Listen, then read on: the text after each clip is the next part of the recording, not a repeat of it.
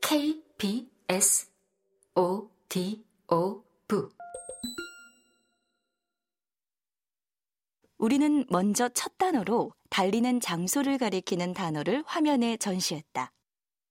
이어서 대상 단어인 달리기나 조깅 같은 단어를 보여줬고, 참가자가 이 대상 단어를 얼마나 빨리 인식하는지 측정했다.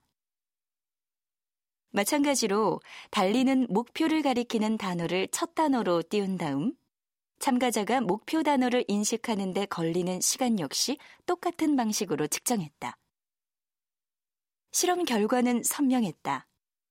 자주 조깅을 하는 학생들은 그렇지 않은 학생들에 비해 달리기라는 단어, 즉 대상 단어를 더 빨리 인식했다. 이는 달리기가 그들의 마음에 더 다가가기 쉬웠다는 의미다. 이 점은 그리 놀라울 게 없었다. 그들에게는 달리기가 삶의 일부였으니까. 흥미로운 결과는 지금부터다. 운동장이나 숲 등 자신이 조깅하는 장소가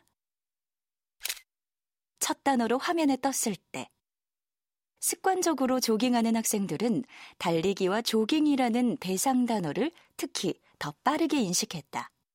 하지만 조깅을 즐기지 않는 학생들에게는 달리는 장소와 달리는 행동 사이에 큰 연관성이 없었다.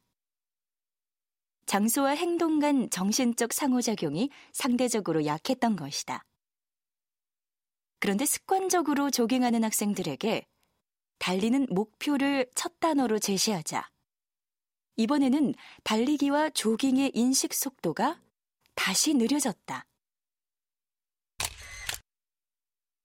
그들은 자신이 운동하는 동기로 체중 감량이나 마라톤 도전 같은 목표를 들었다. 하지만 그 목표는 조깅하는 강력한 습관을 가진 사람들에게 특별한 정신적 상호작용을 일으키지 못하는 것 같았다. 그들은 달리기의 목표, 즉 보상에 적극적으로 반응하지 않았다. 이와는 반대로 조깅을 가끔 하거나 아예 안 하는 학생들은 행동의 목표를 중요하게 인식했다. 달리는 목표를 가리키는 단어가 첫 단어로 뜨자 그들은 달리기와 조깅이라는 단어를 더 빠르게 인식했다. 마치 그들은 밖에 나가 달리기 위해선 반드시 달리는 동기가 필요한 것처럼 목표와 보상에 집착했다. 나는 습관의 지배력이 강해질수록 인간은 행동의 목표와 보상에 점점 둔감해진다는 윌리엄 제임스의 주장을 떠올리지 않을 수 없었다. 무언가를 시작하는데 동기와 목표는 중요하다. 적절한 보상은 좋은 습관이 우리 삶에 형성되도록 우리를 이끌어준다. 하지만 무언가를 반복하는 일은 완전히 다른 영역에 놓여 있다. 우리는 이 실험에서 습관을 형성하는 핵심 요소가 보상이 아닌 상황이라는 결론을 얻었다. 아침마다 땀을 뻘뻘 흘리며 공원을 달리는 사람들이 아무리 피곤해도 눈 뜨자마자 집 밖으로 나갈 수 있는 이유가 여기에 있다. 만약 충분히 심사숙고할 시간이 주어진다면 그들은 아예 운동을 쉬거나 평소보다 더 짧은 길을 택할지도 모른다.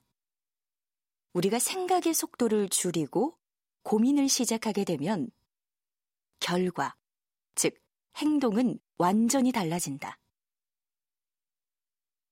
어제 늦게까지 야근했으니까 오늘은 좀 쉬어도 되지 않을까? 여름까지 아직 시간이 많이 남았으니까 그냥 오늘은 가볍게 걷기만 하자. 앞에서 말한 습관의 최후의적, 의식적 자아가 슬며시 고개를 드는 것이다. 습관은 재빨리 우리의 마음을 장악한다. 의식적 자아가 뭔가 다른 일을 꾸미고 있는 사이에 습관은 이미 신호를 받아 행동을 향해 전력 질주할 준비를 마치는 것이다. 습관은 은밀하고 빠르게 의식을 장악한다. 의식적 자아가 발동될 틈을 주지 않는다. 습관이 형성되는 과정은 수학을 배우는 과정과 매우 유사하다. 2 더하기 2를 배울 때 우리는 1 더하기 1 더하기 1 더하기 2를 연산함으로써 답을 얻는다. 하지만 어느 정도 연산을 반복하고 나면 더 이상 그런 계산을 하지 않고 뇌에 저장된 기억에서 빠르고 즉각적으로 답을 추출해낸다. 그래서 2 더하기 2가 곧 4처럼 보이는 것이다. 호수 옆에 산책로가 보이면 곧장 조깅해야겠다는 생각이 드는 것과 마찬가지다. 습관에 따라 행동할 때 우리는 필연적으로 이전에 풀었던 문제의 답을 검색하게 된다. 이것을 우리는 습관 기억이라고 부른다. 습관 기억은 쉽게 가동된다. 매일 똑같은 결정을 내릴 때 습관 기억이 개입해 문제를 해결해 줌으로써 우리의 삶을 단순하게 만들어준다.